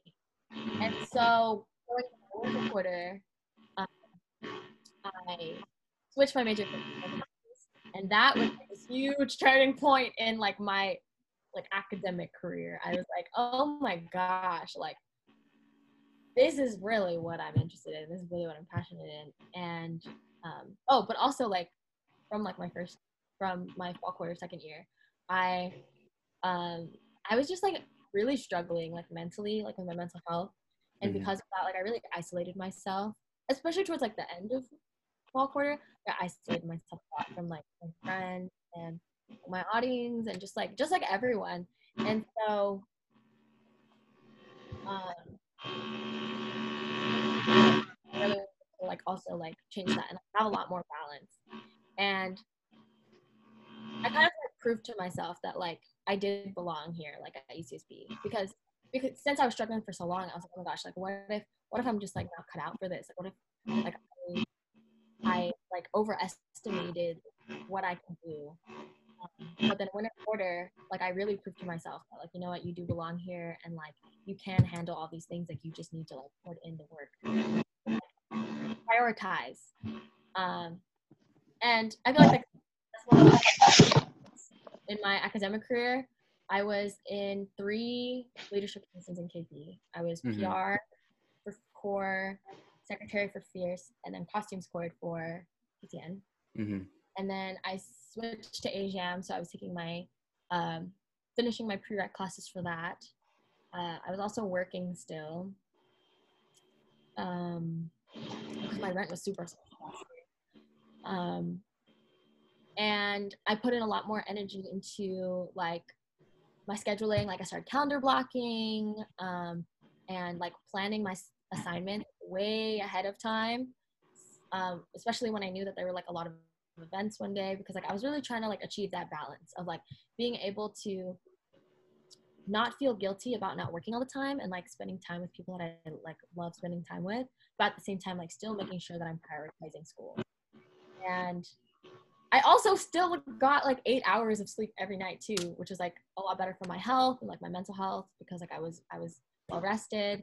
Um, and yeah, like I ended up getting straight A's that quarter, and that was the first time ever in college that like I basically wasn't on academic probation, and I was like, wow, like man, I could really do this. And so ever since then, like I just feel like it's been a lot better. Like obviously because of COVID, like things changed a lot in the spring, but and like that in itself was already like a completely other adjustment It's like online learning and being inside all the time like that's I, my mental health like dipped again because of that because I was like wow like I finally have this balance and now Mhm. it's I can't even like see anyone that like, I didn't see before Mhm. um What's it like to be in your major? I feel like it's very fulfilling like especially as like an Asian American myself um, I feel like it really helps to fill in all those gaps that like were in like our history education in like our uh, like high schools and like middle schools, like just growing up in general. Like there's so many things that they don't tell you. It's, so like finally able to like fill in those other narratives just like really like makes the whole picture makes so much more sense. and I feel like it's like a constant. Uh, journey of like self discovery too. Like I feel like I'm learning a lot more about like myself and like um like being able to make sense of like my experiences. Um and then also like being able to apply that to like what I'm doing right now, like with Fierce and just like uh, like my aspirations and like my career field. Um yeah. Asian amazing. Take an Asian class. I haven't already. Cause oof. um yeah i think it's all just like it was all a very valuable growing experience for me um and a learning experience obviously um leading to like where i am now um so i'm currently obviously like co-outreach for Fierce um which is like super exciting and this is also like the first year that we're considered like big four so um, we've all like really been like collaborating and like trying to find new ideas to like engage our general members and just like our community in general, especially during like um like this time of like quarantine where like connections are like more valuable than ever, honestly. Mm-hmm. Um, I recently started working at the children's center on that's like connected to campus. Mm-hmm. Uh, so I'm working with like infants. Um, they're very like small class sizes though, and then um, all of the like policies um, are very different. Obviously, like I always have to wear a mask, and we only have like two kids in our classroom. But it's it's like very exciting because like it's been I think like three years since I've had experience in a classroom. So like being able to like refresh those skills um, is very nice. um, and I mean, other than that, like I mean, I live with like my housemates are all people from KP, um, and so I feel like right now, like I'm in a pretty good place, like mentally, emotionally, socially, academically. Mm-hmm. like I feel like it's just really been like a long time coming, like of trial and error, like I mentioned before. Um, but yeah, like I'm really content with like how much I've grown and place I'm in now and the relationships I have now. That's good. That was a, that was a, that was a pretty good. What do you call it? Representation of what it's like at UC, like UCSB. At least being part of KP and like knowing y'all, I feel like that's a good like summary of like the thing experiences. Like I feel like a lot of, or most people have like the ups and downs and stuff. But yeah, Carrick, what about you? Oh boy, let me tell you. Um, it was rough. First two years absolutely sucked. Uh, I'm gonna be real. Like I, I feel like I didn't grasp college at all. My first two years. Um, freshman year was like in terms of being a person. Oh, it was great. Like it was just like how like I would normally like express myself, you know, like when, when I'm meeting new people and stuff, you know, building relationships and connections and uh, stuff like that. But in terms of academics, it was rough and I felt so behind compared to other people, considering that I was out of state. I mean, of course, I knew there was other people out of state, but I didn't know if they had the same feeling because I know like a majority of kids in California have one way or another experience like the quarter system in a way. Mm-hmm. And coming from New Jersey, like we didn't have that. We didn't do quarter system because Semester. uh, um, yeah, majority of the schools are semester system. So like the way our high school was structured was like they call it marking periods. So like it's like yeah, marking period one, two, three, and four throughout that whole school year. And there's it's just like a certain amount of time for each one, and you get like uh progress reports. Reports quarter quarterly, Yeah, quarterly type of thing. It's quarterly, but like but like within the school within year. the school year. Yeah. So yeah, there's that. So coming coming to UCSB, I was like, like hit me like a truck. Like it was so bad. Like I couldn't like. For some reason, I couldn't just like study. Like. Like I mean, I tried to. I did all the homework and stuff like like all the supplemental things, but when it came to exams and studying, like it was so bad. So like it got to a point where I was like, wow, do I really want to be in this major? Do I really want to drop it? Like it got to a point where like I didn't pass at I, I would say at least three, four classes my first year. So I had to make it up like my second year because I didn't want to take summer courses, which I high key regret. Um, but yeah, once second year rolled around, I ended up taking almost like 20 units my fall quarter just to make up for the classes that I didn't pass. So that quarter, I'm gonna tell you, it was really rough. It was just constantly be, like, it was literally wake up, eat, go to library, go to class, whatever, and then go back to library, eat again, and then sleep. Like I had no time to do anything else besides that. So like I really grinded my fall quarter just to make up for the fact that like I shouldn't be like BSing these classes. So I did. I ended up passing everything. I ended up increasing my GPA. Um, so I felt really good about that. And then winter quarter hit, and then I ended up like not passing one class. But that was just one class, and I was like, okay, I definitely can make that up.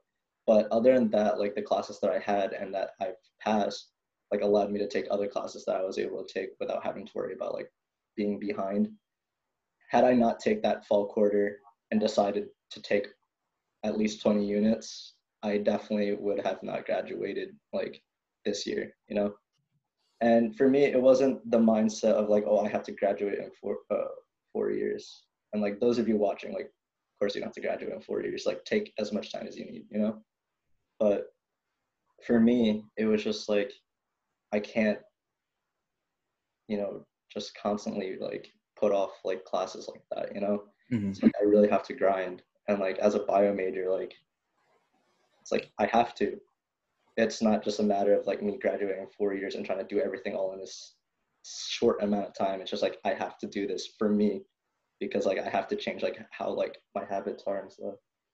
So after that third year came around and like everything was better. Like I ended up like not having to like fail a class or anything. So I was really happy about that, and I got way better grades. I increased my GPA even more. Um, I took summer classes like this past summer, so like that was a big help. And now I'm here, and like in terms of like the last 30 years, like honestly, I probably couldn't have done it with like the people that I met, especially in KP, and um, it was just like a huge help because like I felt like I had people to like turn to if I needed help, you know. Mhm. Um, my first years, like I did have people to like help me or like help them, but like that those relationships kind of faded quick, and Uh-huh. that's something that also hit me really quick too. Once second year rolled around, was like I won't be able to hang out with these people as often as I did my first year, you know.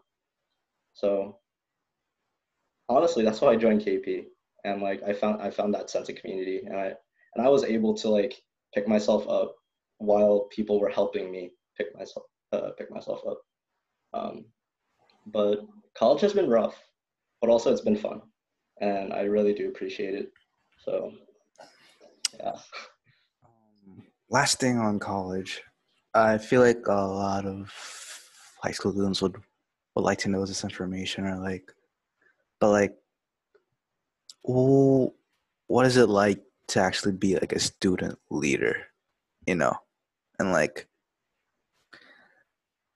uh, describe like any like rewarding or like maybe even like stressful or sad experiences that come with being a student leader, you know. I've all like I've only like what uh like my first year did I was a core intern, but like I mean even then like there was like there was also like some lows, but like I didn't like it wasn't like a full position. It was more like you know like of course you're an intern like but you're like even then like what I'm saying is like even as an intern you kind of feel that you also feel of course the highs and like being able to help out and stuff but you know i just want to see like explain to people like there's like you know, being a student leader is what do you call it? Uh, I don't know how to describe it. It's like it's like being like this sounds this sounds weird, but just just bear with me. It's like being like a superhero. It's like you have the glory of like you know saving people or like these things. Of course, we're not saving people. I, this is why I say it's like not the same. But like you have like you people look up to you, like you know, or certain people like feel like you're like you're cool. You're like you're this. You're very helpful. Blah, blah. But there's also like it's also some there's a weight on you. There's weight on your shoulders. Some mm. and sometimes that weight is like you know a lot. Mm. And like a lot of people sometimes mm. will not understand that, and like it's hard to like balance that. And I just want to know what you guys thought about being student leader.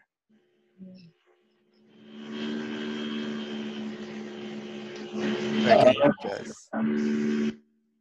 well, um, personally, okay, I feel like my journey as a student leader has been pretty like up and down. Like I've had some interesting um experiences. Um, I feel like definitely my my fall quarter last year because it was like my first time on core um, was probably the most difficult for me, especially because like as like my position public relations, like I didn't have a lot of experience in that. It was just something that um, like I had some ideas, but um, I didn't have like a lot of experience, you know. Um, and it was something that like I knew that it was gonna take um, a lot of effort into like learning and like growing in, which is why I wanted to do it because like like it was like an opportunity for me to like learn something. Um, especially because in the past, like I've been pretty you know to do things normally in my comfort zone, and so this was like a way of trying to like push myself out of that. Um, but like I mentioned, that order was very difficult for me to balance. Um, especially because like what you're saying is like being a student leader, like a lot of people like have your their eyes on you, and I feel like a lot of people have very different expectations of you. And so I felt like I was pressured to have to go to like every event or be a helper for every single event and be there for everything and like have like I almost had like this like persona on of like, oh yeah, like I I have to be like out there and everything and like I have to Yeah, like just feel like a responsibility to just like you know, be in the community and be like since you're you have like this status of like not like it's not like better than everyone, but like you have like a you feel a responsibility to like you know to help. Yeah, exactly. Um, but I think what's important, or like something that I did, like I learned, um, like over the past couple quarters, because it hasn't been that long, um, is that like you don't have to be a student leader all the time. Like I feel like it's really important to like set those boundaries early on. Like when are when are the times that you're going to be student leader, and then one are the times that like you need to take for yourself, because like we're not getting paid for this stuff, you know. So like it's it can be and it's like it often is like a lot of work, a lot of like planning, a lot of um, like brain power of like trying to think of like new ideas and like um but yeah, like I feel like it's just really important to like have boundaries and like stay grounded. Like something that like I've always believed is like um like student leaders like we're we're not doing this for status. Like although like we might be well known because of like um like like we're like planning things and stuff. Um I feel like our true roles are really to like be there for our community and like Mm-hmm. connect with our community members, gauge what their needs are, and then come up with the best ways to address those. Um, and like in turn with that is like having those um like i feel like the true responsibility is like making people feel at home and like like Mhm. they belong community Yeah. um like i know before like I used to think like, oh my gosh, like core, like they're they're their own little like group. Like they they're they're like the popular kids like in KP. But like no, like I like being behind the scenes, it's like no, like we really like like our goal often is to like try to meet every single person remember every single person's name like make an effort to invite them to things because like at the end of the day at least for me like wanting to be a student leader is like a form of like giving back because like you know like when we first started like we were in those places of like oh like we're new and then mm-hmm. someone brought us in and someone mm-hmm. made us feel comfortable and that's why like we have this community here and so like i feel like that's just like a constant goal every year is just to recreate that feeling of community and like feeling of belonging that like makes people continue to want to come back to like our events Well said. Well said. Okay, Eric. Um, just to get one thing out of the way, you know, being student leader is hard. Like, I'm gonna be very blunt. Like, it is hard, but there are obviously ways of going about it, Mhm. and everyone has their own like different way of doing it. Um, for me, uh, as a student leader, like I always love like not necessarily leading, but listening to people. Because I always felt like listening to like the people that you're leading is a much more fulfilling experience for them, knowing that their opinions matter, that their voices matter. So I think one of the biggest things, especially um, as Jez and I are co-outreach, is like we really want to listen to like the audience like listen to the people that are being part of our program listen to our exec board listen to the mentors listen to the mentees. Um, because uh, obviously it's not just us because yes we're like helping lead the way but like there's also a lot of factors that contribute to like leading fierce you know and obviously fierce is a movement. So like we want to be able to have like the whole community help us as well. Um, and like for core and KP, um, it's the same exact thing. It's like we want to hear general members and we want to make sure that their voices are being heard. Um, I think as a student leader, like you don't want to have to go through the stress of like f- like feel like that you have to do everything by yourself because like once you get to that point, it starts to feel like a chore and you don't want to like be the position that you're in, you know? And that's mm-hmm. like these things you want to prevent is like making the leadership position that you've been trying to get or have been get it or have been trying to get is make it mundane. And like you don't want to do that. You want it you want your position to be the same position that you've coveted for so long you know you it to be like oh i really want to do this because blah blah blah. Like you have like certain goals and certain a certain mindset to have. Um, so for me like starting off as a student leader I, last year actually my first position was co uh, co-external affairs chair. Shout out to my boy dan my co. Um, but yeah like first time having a leadership position i was like oh my god i'm like I was I was already getting stressed and I was already getting nervous and I was like, oh my god, I already have so much other things to do. Like, why am I doing this? But then I re- like I thought back to myself and like looked back at the things that like I told myself like as like why did you want to do this? You know? Mm-hmm. And like when, when I revisited those things, it's like I want to help a community as much as like it's a community that I never grew up in or that I never got to know as much. And I was just like, I just love giving back and making sure people get the same opportunities that we have been given throughout our lives. So, you know, the start of it was just like that and like becoming co-external affairs chair and being able to externalize to different high schools, high schools that I've never seen before and or never heard of since coming here. So I was just like, wow, this is like such a different experience and it's like like it's so fun to do and it's like it's so fun to see people that you want to lead like just have that smile on their face and like see them like re- realize that like wow, like I want to join this or I want to do this. I want to like be just like them. So there's that.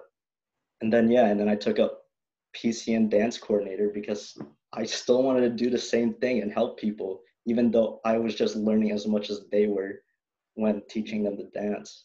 So like, you know, there was that. And it's just like it's just like a fun experience to have and like something so valuable because like it just helps you it helps build you as a person, you know. So I think that's like one of the biggest things when when it comes to being a student leader. It's like you really get to see yourself. You get to see who you are. Um, yeah. Coach, that's something that I think is like really valuable um, about like your experience as a dance coordinator, like saying how you were like teaching them, but you're also like also like learning along with them. Like I feel like that's like that's like a really nice way to like encapsulate student leadership. Yeah. No one expects you to know everything exactly. when you start. And mm. um like it's okay if you don't know all the answers because like like part of being a student leader is like being a student. And even if you're not in college anymore or like not in school, like a student of life, you know, like you're constantly exactly. you're constantly learning new things. Mm-hmm. And like that's like what makes it so like valuable, you know?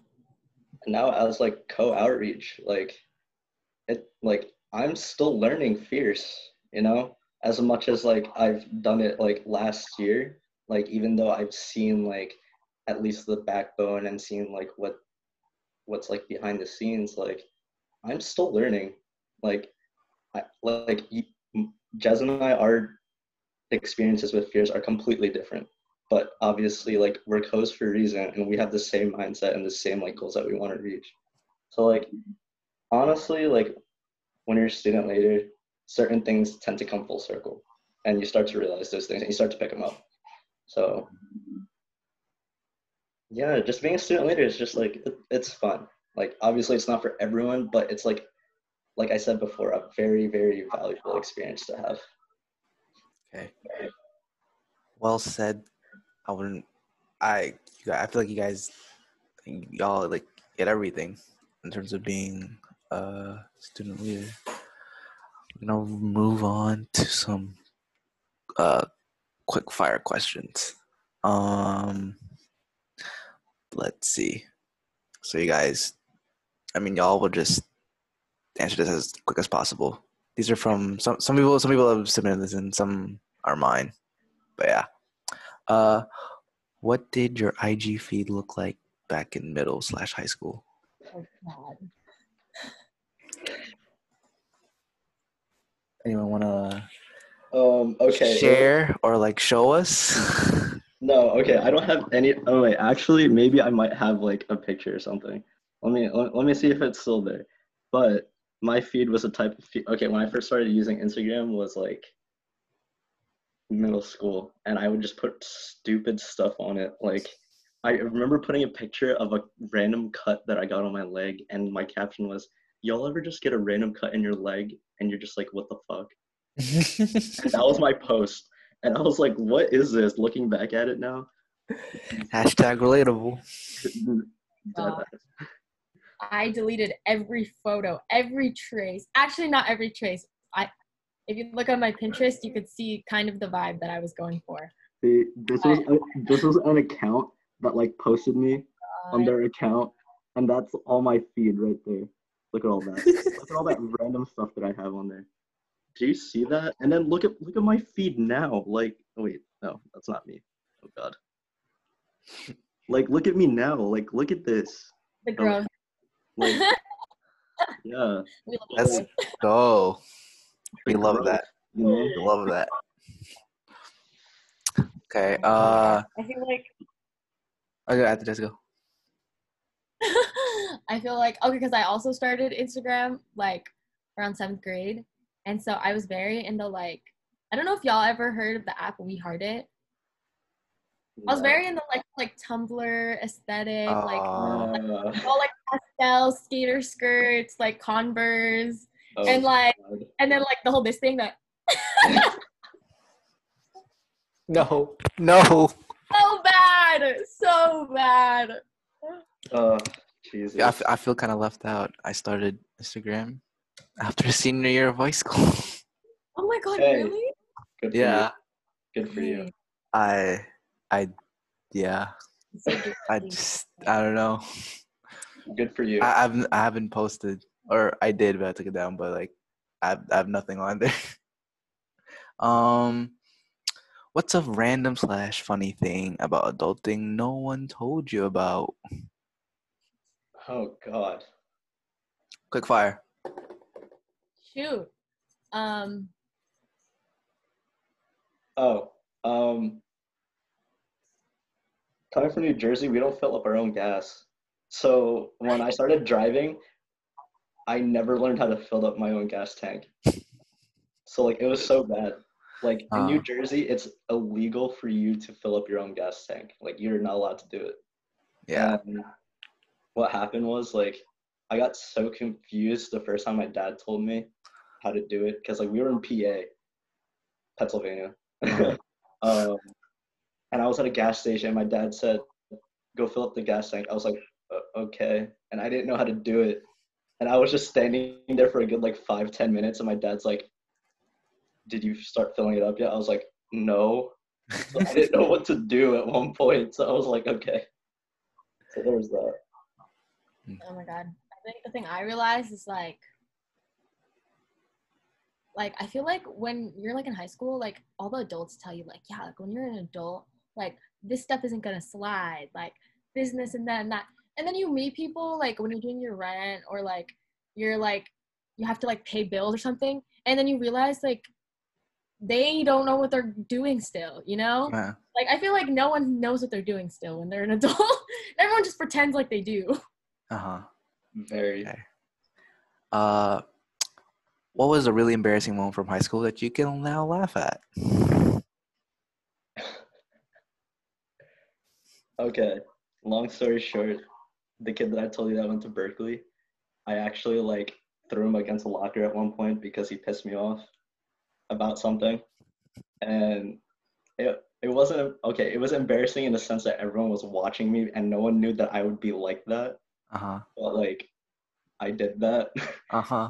Everyone was just watching me and then at one point the the gym teacher like passed by our lockers and he looked and then just kept walking and he didn't do anything so i was like okay but yeah Gosh. Wow. Okay, Eric. yo Didn't chill, know man. that I it's swear, i'm not like that now i swear Holy.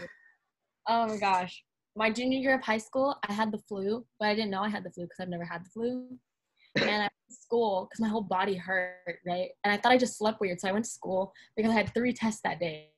And I was just feeling really like bad. Like I could barely walk without like being in pain. And so um like halfway through the day i went to one of my favorite teachers classrooms i was like hey can i just take a nap in here because like my other class had a sub and like so i was like yeah, can i just nap in here like just for just for the period and then like i'll go to my next class i have a test i have spanish test next period he was like yeah yeah no problem and like halfway through he calls the nurse on me he was like yeah this girl's sick like someone has to get her and I they literally had to drag me out in a wheelchair because I was like, no, I have three tests that I have to take today. I'm not going anywhere. Ah, and then like my uh, the nurses like they took my temperature and I was like 102.7. Oh, jesus Yeah, I had a whole fever. And they called my mom laughing, literally, because it's right before spring break. They were like, You know how many kids we've had in the, this office pretending to be sick so they can go home early? And we literally had to drag your daughter out of class in a wheelchair because she wanted to take her test still, even though she has a freaking fever. And they took me to the ER. I was like, I was crying and they thought it was because I was in pain. And I was like, no, I just need to take my test because I don't want to wait a whole week. I'm going to all the material. I was like, I studied for this. oh my god it's that student mentality you know, you know, you know what? You know how I said like, oh yeah, being a student was a, a personality of mine. You know, if it's not that level, I don't think anyone can say that. how are you mad that you're missing it? yo what i could never do that oh no, drag you out. Okay. Describe Fierce Exec as Pokemon. Every single one. Yeah, Oh, or God, dude. whichever ones. I'm gonna be completely honest. I don't think I know the names of enough Pokemon to describe it. I don't think I can name all of them because I forgot all of them to be honest. Okay, I, it's I will. I will say Milan is definitely a Pikachu. Oh, so Okay. Um, what is uh, Mel- uh Melanie's a Piplup. So Piplup is like a little penguin, a hmm little blue penguin. Pokemon. Um, I know. the baseline was. Who else is there? It's okay. You don't have to. Yeah, I don't. I don't remember, but that's that's the extent I can think of. It's okay. It's okay. All right. Um, these are my questions, and these are like the last two. They're you could um very pretty brief. Um, what do you want to achieve, and like when everything is said and done, how would you like to be remembered?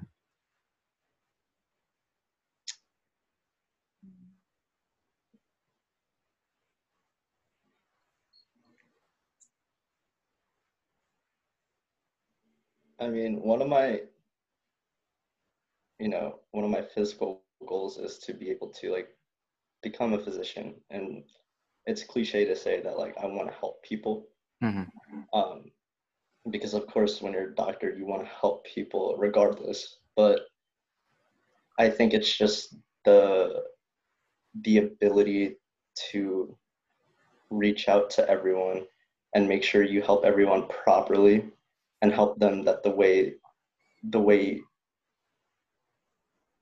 like the way that they are and help them like in any way possible um but yeah i think it's just like the student leader in me kind of thing where it's just like I, I want to be able to give back and be able to help those like who are struggling like physically mentally um and stuff like that. And like just like I don't know, like remembered, I guess like just the person like who was a like who had the ability to be there uh at one point or another, you know? Just like be able to be there for someone. Okay. Yeah. Those are nice. It's very nice. Well, you have to Jazz. Um, hmm, I don't know. I feel like a lot of my goals, um, like my life goals, have been like. it- It's kind of like, like a result of like how I felt like as a child, because like we move around a lot. Like I never really had like a stable like house, um, like environment, like home environment, and so like a lot of my goals have just been like to like because like I want to teach kindergarten, so Mhm. or like or like early education, so like preschool, kindergarten, like like younger age groups. Yeah. Um, and like obviously like teachers don't really make a lot of money, but like it's something that like I'm really passionate about because I just I feel like like the youth is something that's like is like a group of people like that is so important to pay attention to because like these are going to be like our future leaders, you know. Um, and like a lot of that starts from like a really young age, like the way they perceive the world and the way that they learn to treat people. Um, and like other than that, my goals have kind of just been like I feel like I have pretty like normal like pretty like average goals where they're like I just Uh-huh. like I, I've always wanted like it's always been like really important to me to like have a family like be able to start that like early like that's that's always been like a priority of mine which is why like teaching is like a really like great balance to that because like I don't have to be in school for a really long time like I could pretty much get it out into the field like immediately after if I wanted to um but in terms of like who I would want to be remembered as I think I would just want to be remembered as someone who was like really compassionate and giving Mhm. and like cared a lot for people and um like someone who's like supportive of other people's like dreams Mhm. especially the youth which is why like fierce is also like really important to me because yeah Uh, great goals. Great goals. Um, what is one advice you'd have liked?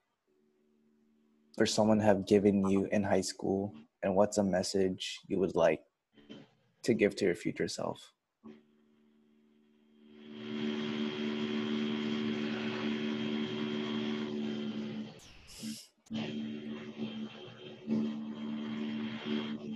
Know, this seems kind of kind of basic, or not really basic, but like it doesn't seem like there's any sustenance to it. But I wish someone told me that college was like high school on steroids type of thing. Like it's it's like I think of college as like it's high school, but like it's not the structure that you're so used to in high school, you know? Because like you, you know, like when you're in high school, you meet up every day, blah blah blah. Like you see the classes, you learn the things, and then like more often, uh, well, more or less, like you don't have to study for a majority of the classes because you see them every day, and then like you end up retaining that information. Mm-hmm. So like college is like, oh, it's the same way. You meet up at certain times with certain classes, but like this time you have to study on your own. And like I feel like that's something like no one like really emphasize. Like I it's definitely like obvious to see, but like it's something like people don't really emphasize often when they're talking about mm-hmm. college. Is like, yeah, you really have to study by yourself. Like, or you really have to like teach yourself certain things, you know? So like that's one thing. And then for my future self, well, Eric, if you're watching this in five to ten years, hopefully, hopefully you're a physician by then, starting your residency. But you know, hopefully you're doing well. Do that. Just keep doing you. You know. But yeah. Okay. Well, you have to just.